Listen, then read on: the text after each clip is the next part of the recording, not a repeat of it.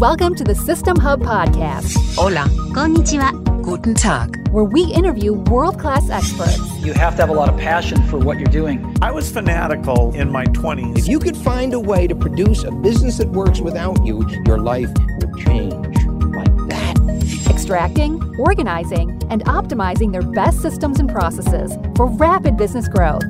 Now, let's get into the show. Welcome back to the Business Systems Summit. I'm your host, David Jennings, and in this session, we're going to be chatting with the legendary John Warrillow. He's the author of Drilling for Gold, The Automatic Customer, and the now classic Built to Sell, which we talk quite a lot about in our community. So great to get John finally as part of the program. So he's gone on to build the Value Builder system, which is a system to strategically build up the value of companies. Now, there are a range of different components. We're actually going to drill into one of those particular systems as part of this session. So we'll go into that in, in more detail. But what I like most about John's work is it's clearly based on real world experience. He's started and sold four businesses himself. And I think the unique addition that he's added into the space around building businesses that work without the owner really is this focus on recurring revenue. And it's often an area overlooked, yet it's absolutely critical for building value in companies. So much so that, uh, yeah, John's work has personally influenced my move away from agency work as we've started to build up System Hub, which is a recurring based SaaS business, all focusing on that recurring revenue. And I've enjoyed listening to his podcast where he digs in deep with business owners and gets them to share how they've built and sold their companies. So, long story short, it's a great pleasure that I get to welcome John to the summit. Thanks for having me, David. Good to be with you. Thank you for uh, yeah making the time, and I know we've got a lot to cover, um, and we're going to drive, I suppose, very specifically into the scalability um, part of the, the the trifecta system. Have I pronounced mm-hmm. that correctly? That's the name of the yeah, scalability trifecta. Yeah. So maybe just to start, a great way would be for you to explain just the problem that this particular system aims to solve for the business owner, and then we could actually go into it step by step. Yeah, so for a lot of small business owners, they reach the, the ceiling of complexity where they can't grow the company beyond a certain threshold. For some businesses, it happens at $500,000 in revenue. Other businesses, it's 2 million or $3 million in revenue. But, but the telltale sign you're in that trap, and we call it the owner's trap, is where you can't really grow anymore. And so year after year, you have the same revenue and you start to wonder, what am I doing wrong? And in many cases, what we find is that the business is just too dependent on the owner. And when you run out of kind of hours in the day, there's no more time left to sell. And, and so your business sort of flatlines. And it may be a profitable company, but it's not one that's growing, nor nor could you really sell it. And I think that's yeah, all too common because oftentimes it has a lot to do with you know that startup founder they got these big ideas they're out there trying to solve the problems of the world they're quick moving they're putting out fires and they just develop all of these skills that then end up holding them back from making that transition and starting to plug other team members in and letting go of the reins and all those sorts of things. Bridging that gap is oftentimes the hardest gap to bridge for business owners. Yeah, it sure is. I mean, you recall Michael Gerber's classic book, The E Myth, obviously. He talked about owners having this kind of entrepreneurial seizure where they're they're the technician, they're a plumber, they're great at plumbing, or they're a whatever a, a car mechanic they're fantastic at fixing cars. And so they say oh i'll start a company. And because they're the technical expert because they have all of this deep subject matter expertise you find yourself as a technician becoming tempted to sell too many things right? So you start off and you say i'm only you know you're car mechanic and you say i'm only going to do brake jobs right? Like i'm a real guru on brake jobs. But but pretty soon, you know, they say, well, you know, my carburetor is gone, or you know, I've got to change my whatever clutch. Can you help? And because they know so much about fixing cars, they get tempted. And so pretty soon the business starts to sell more and more products and services outside of its original idea.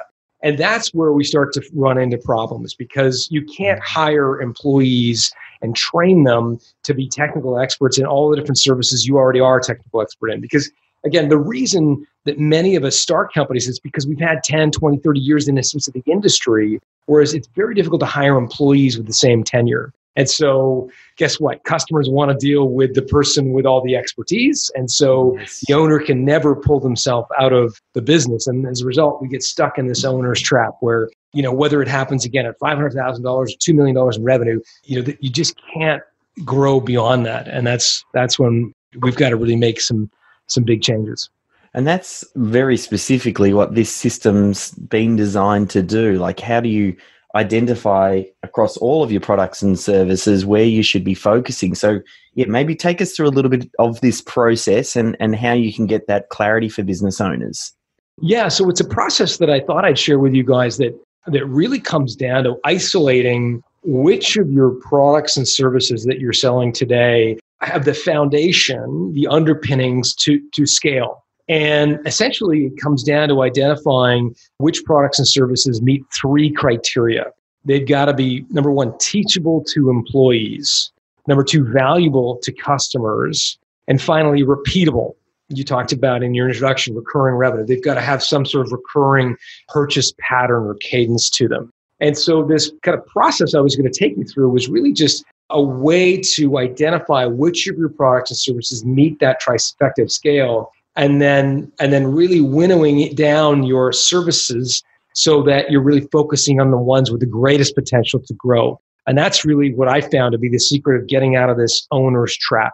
It's a funny one because a lot of business owners feel like if they just focus in on one, and it's the same with picking one target market and that narrow focus, they feel like they're turning away potentially mm. a lot of business and you, you know they're not giving themselves the full opportunity that's there. And it's a little bit counterintuitive. Like the focus actually gives them more of a chance to win the market share because because they're able to pinpoint and narrow that message and speak directly to their target audience. Can you speak to that a little? Yeah, I mean, there's nothing that makes you less referable than being a generalist, right? If you think about your own behavior, when people ask you for a recommendation, my guess is the people you go out of your way to recommend are specialists.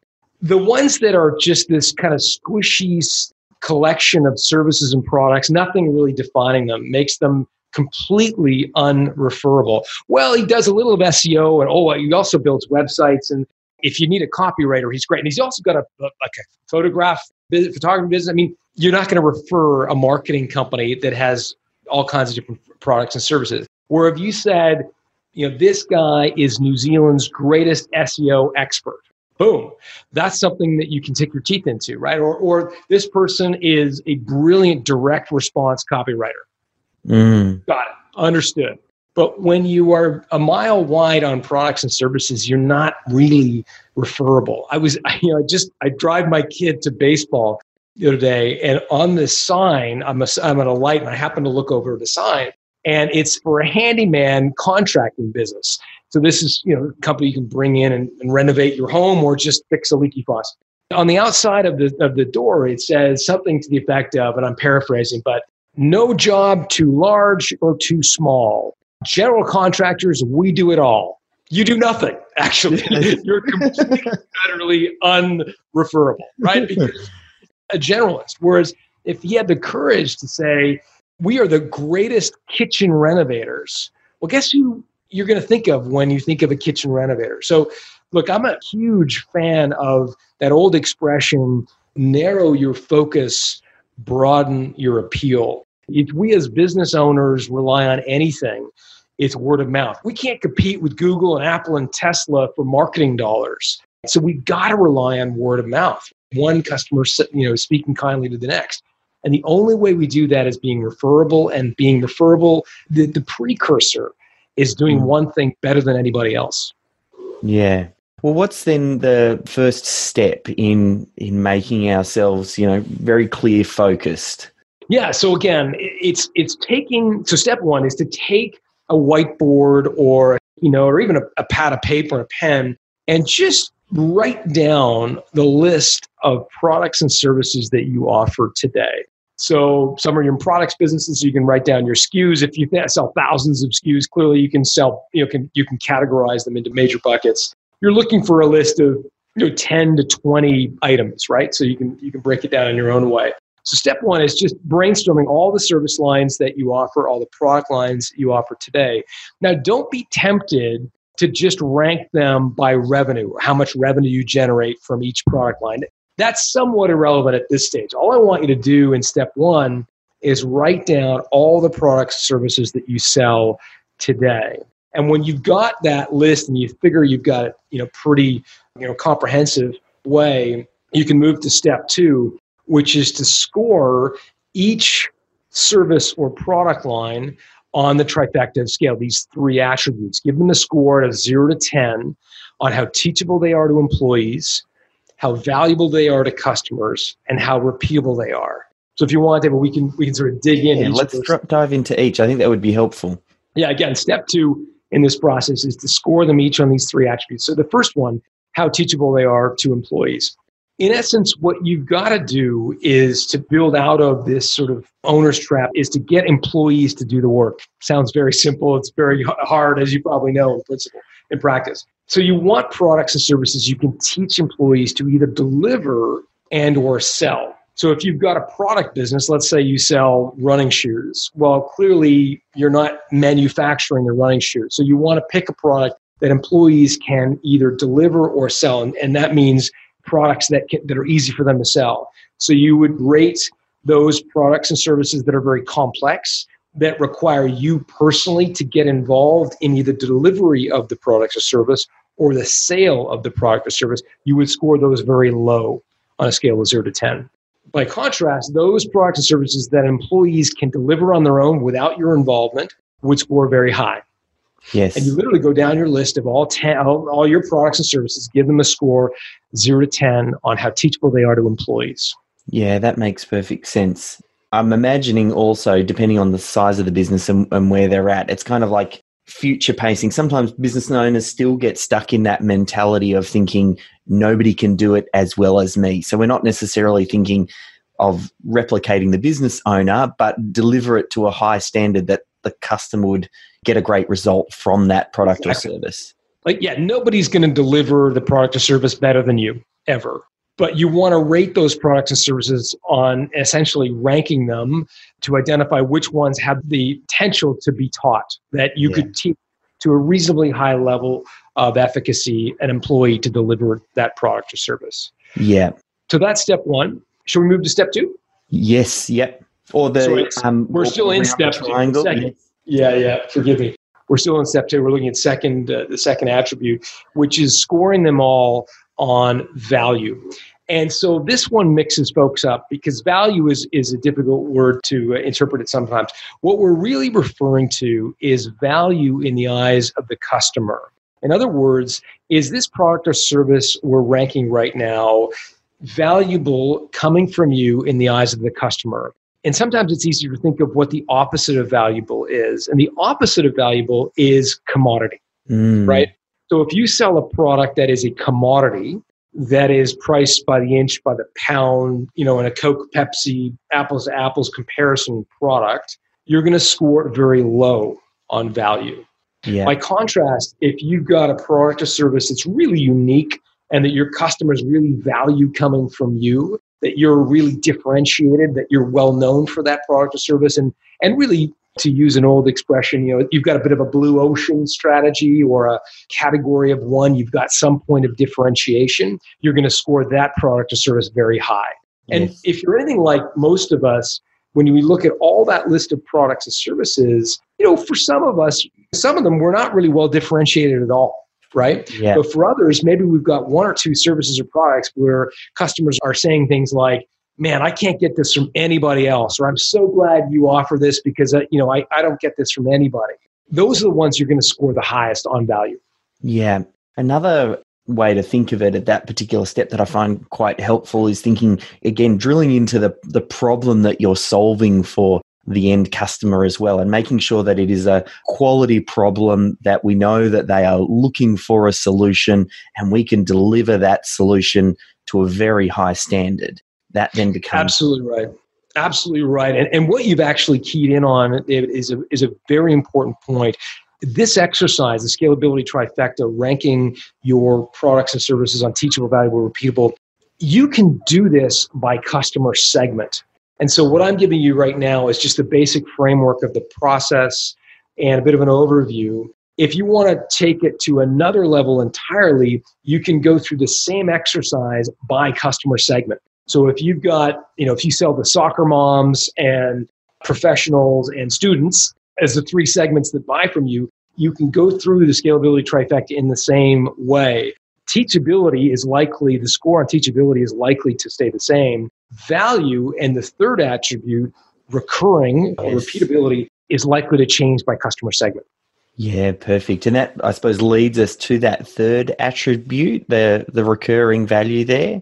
It does. So we have you rate things on repeatability. And here again, what we're talking about is the purchase cadence of the customer for that product or service. It has nothing to do with whether you can churn out that widget on a repeatable way. Some people get confused when they hear the word repeatable. They think it means that it, you know, can you replicate the service or product identically?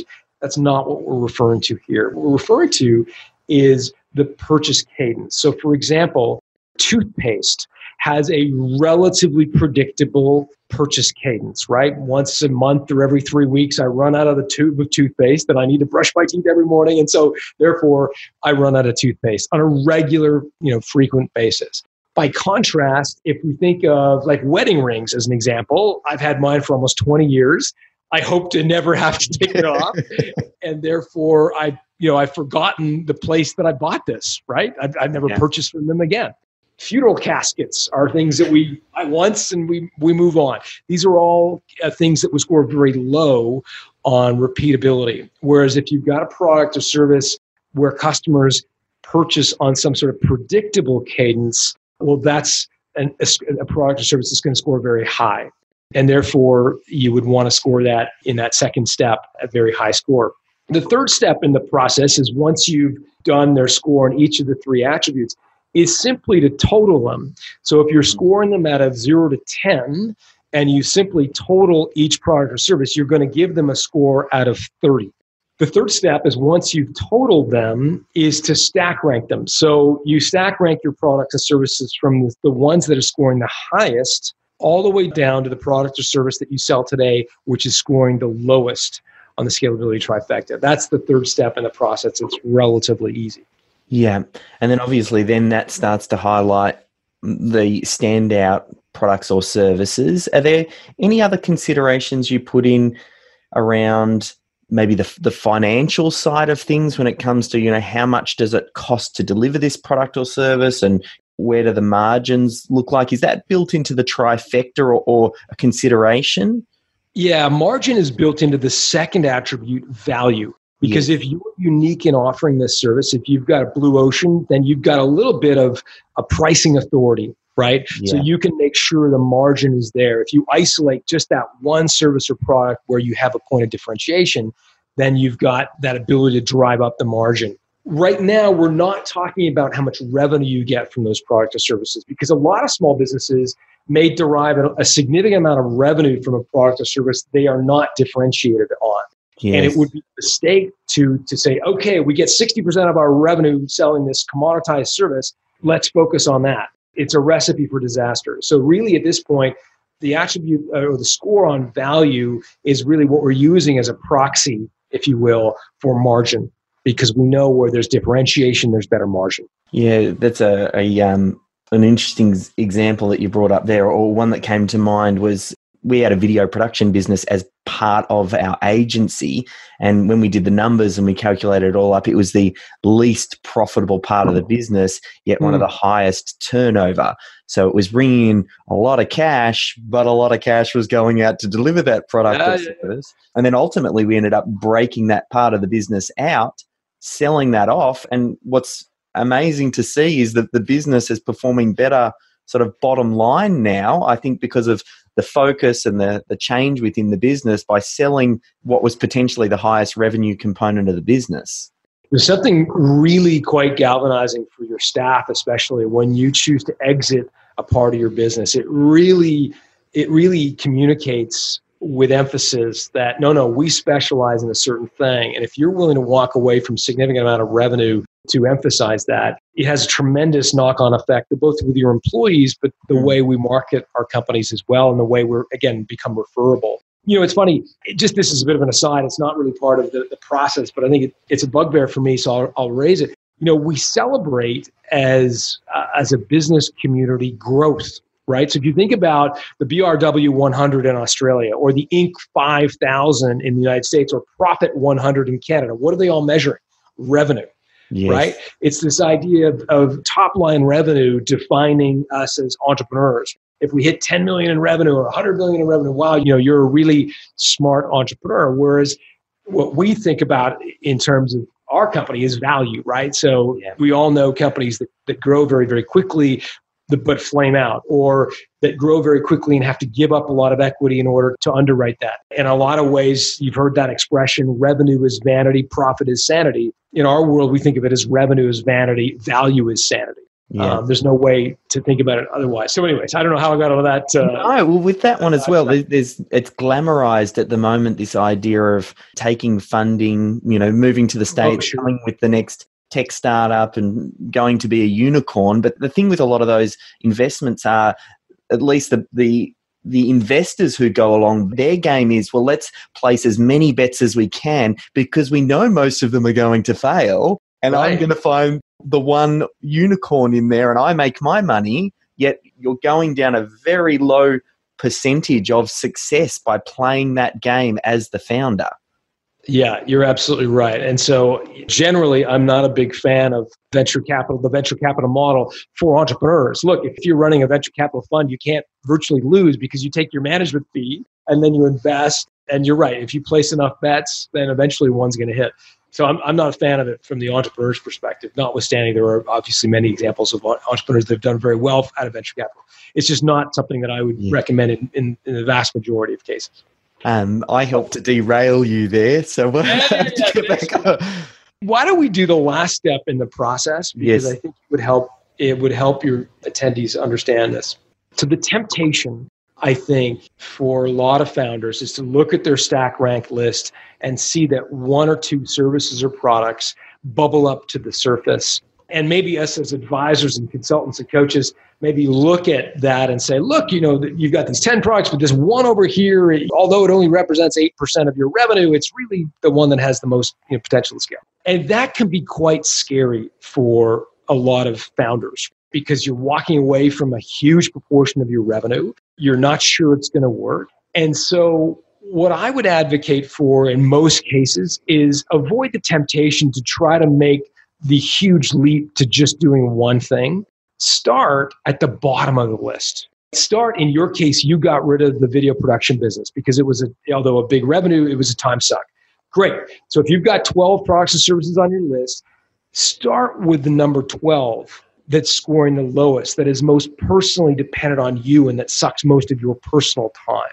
And once you've gotten rid of that product or service and, and become more referable and made up for the revenue that you're losing as a result of getting rid of it, then go to number 11 and then number 10. It's only for the most kind of strong stomached person that I would advocate to go all the way up to focusing on that one or two. But you'll, you'll find that you'll get material benefits by just jettisoning the number 12. Not only will your company become more referable, it will become less dependent on you, and you'll also get lifestyle benefits, right? When you're not personally being sucked into things, you just have better vacations, you have more quality time to do other thinking with the business. So I would avoid the temptation to go all in out of the gate. Yeah, Another one that, that comes up once you start to identify those top performing ones, I find, and this is coming from, I suppose, my systems lens and thinking about system thinking, then similarly at the other end, you can focus on just systemizing the top one as well, mm. or whatever those handful of services are, right, or products right up the top, because then if you can get those then being delivered without the business owner then you start to make your business much more scalable. Like you said similarly you're just you're making the business work more independently of the individual. So and i probably jumped the gun there. I just get a bit passionate when we start to talk about systems. Absolutely. Yeah no i agree. I mean let me share with you an example of a company that went through the scalability trifecta because i think it's one thing to think in theory uh, you know teachable, valuable, repeatable. It's another to actually hear a story of someone who went through this process. The guys I'm thinking of are Rob Daly and Paul Duvall, who started a company called Stelligent, kind of like intelligent with this STE in the front.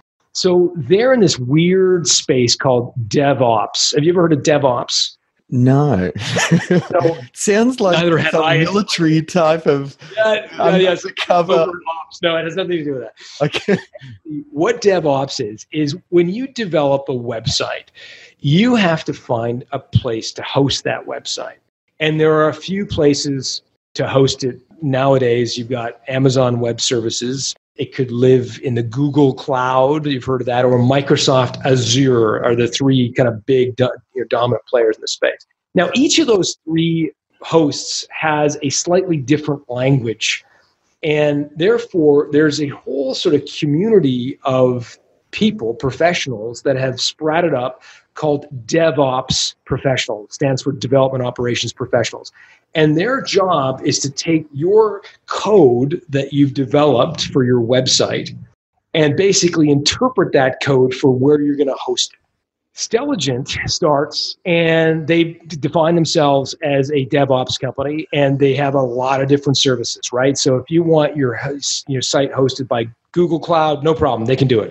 Microsoft Azure, no problem. I'm Rob Duvall. I'm Paul Daly. I'm, I know like everything there is to know about DevOps. I can do it. AWS starts to come on stream, no problem. We can figure out AWS as well. They're the jack of all trades, master of none in order to fulfill the contracts they get, they go out and hire freelancers, right? Because somebody says, Look, I want it on Microsoft Azure. They're like, Okay, well, we got to go find a bunch of Microsoft Azure guys. And they go out and, and hire a bunch of contract people.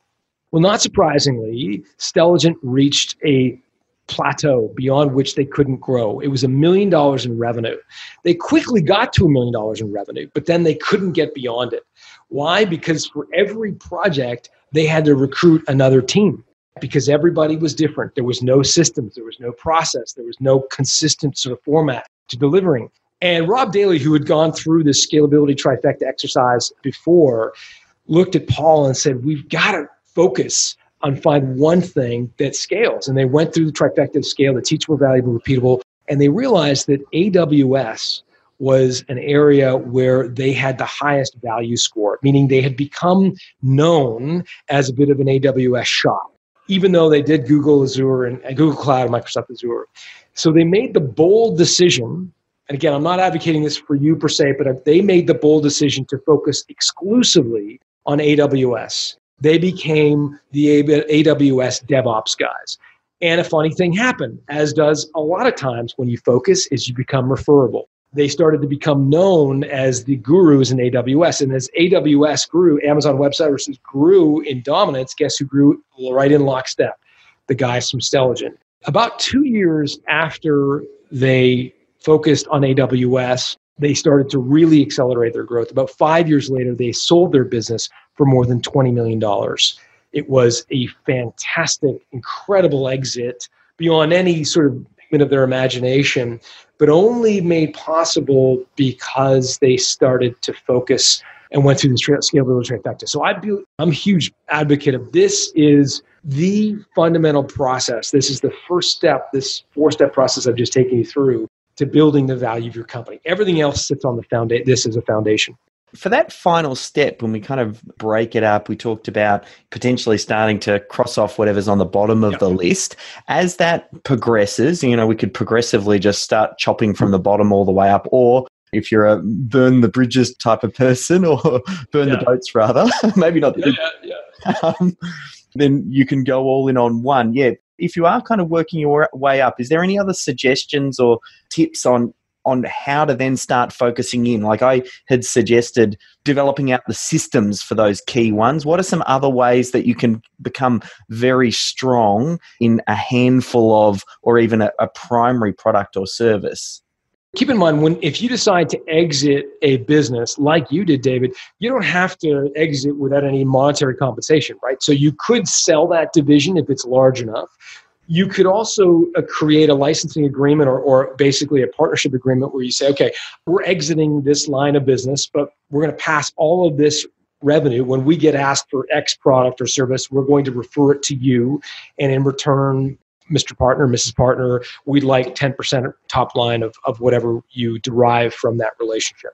So you don't have to just get rid of it. Number two, and more to your question around processes, keep in mind that what is teachable to your employees is often competing with what is valuable in the eyes of your customers. Let me say that again. Teachable and value, they essentially are offsetting one another. They're mm. competitive to one another. It's very rare to find a product or service that's highly teachable that is also very valuable in the eyes of a customer. Likewise, your most valuable in the eyes of a customer products and services are often the least teachable. And that's okay. It's, first of all, natural. So continue on through the process. What you might find, however, is if you bundle more than one of your teachable products and services, you can create a collection of teachable products and services that are in a collective more valuable in the mm. eyes of a customer. Let me give you an example. So there's a guy named Darren Root based in the United States who does, has an accounting practice.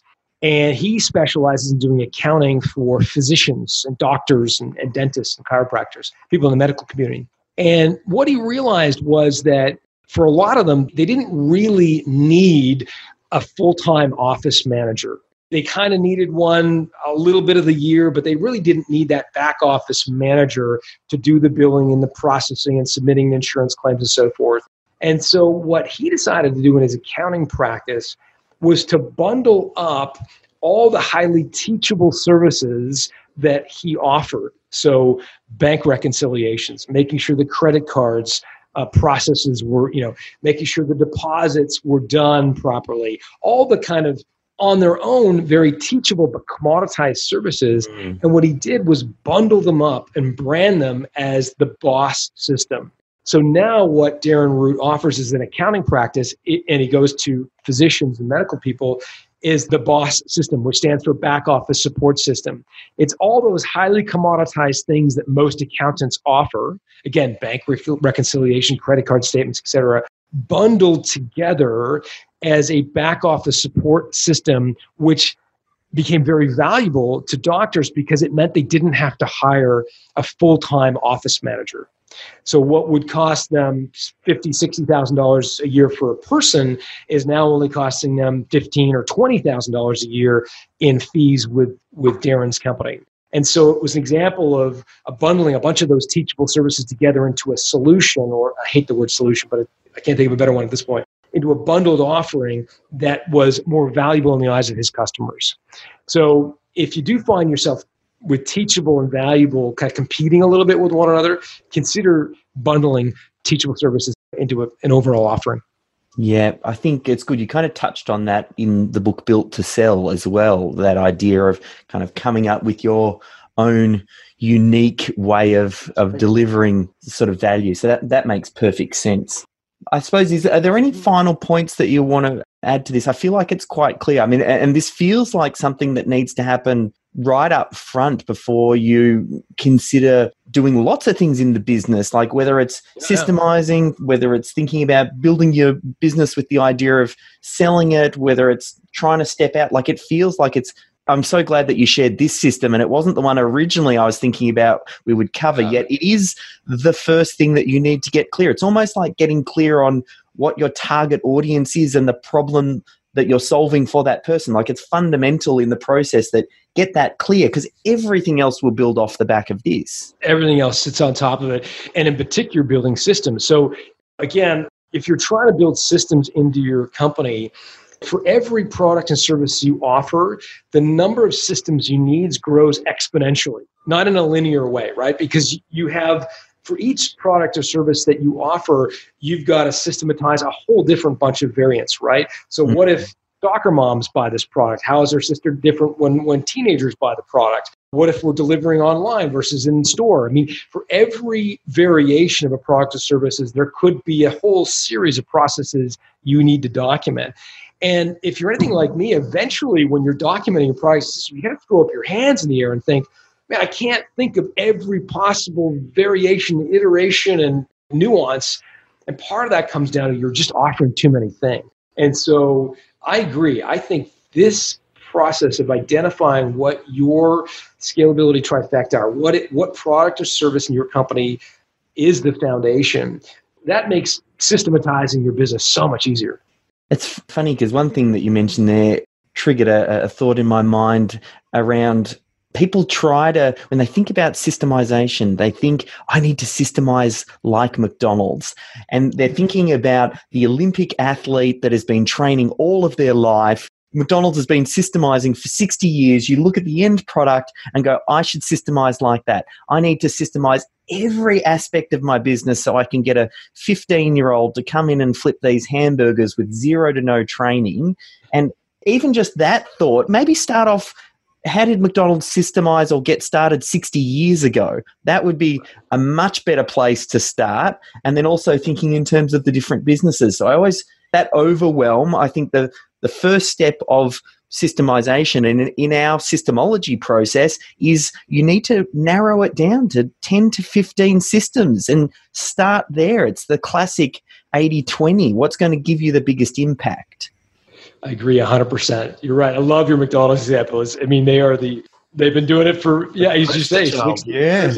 You just swim like the torpedo. It's easy. you know, like, right. no, it's kind of hard. So, yeah. ah, very good. Well, in the tail end, I don't know if there are any final points with this particular system. And then obviously, I want to point people in the right direction to find out more about your work because it, it's quite deep. Like, we've really just scratched the surface. So, I think, yeah, big fan of your work and love for people to get over and see more about what you guys are doing. Right. Yeah. I mean, I think we've tackled the scalability trifecta. As I said, it's one of the 12 steps we take business owners through to help them improve the value of their company leading up to ultimately an exit. Now, a lot of business owners say, well, I'm, I'm, years away from wanting to sell. We make the point that regardless of whether you want to sell now or in five or 10 years, building the foundation now it's just like a, you know owning a home you, you want to know what's going up in value even though you may not necessarily want to sell it right now so yeah we don't have time to go through all of the other 11 steps but certainly if you go to valuebuilder.com you can opt in and we'll, we'll get you information about the other 11 yeah, perfect. All right. So I'll make sure I put a, a link in the show notes to check that out. And and John, thank you very much for your time. Always, yeah, very generous with your knowledge. So appreciate your work. It's great to be with you, David. Thanks. You've just been listening to the System Hub podcast. Remember, we've documented this system for you so you can literally swipe and deploy it within your business. Head to www.systemhub.com forward slash podcast to download it now.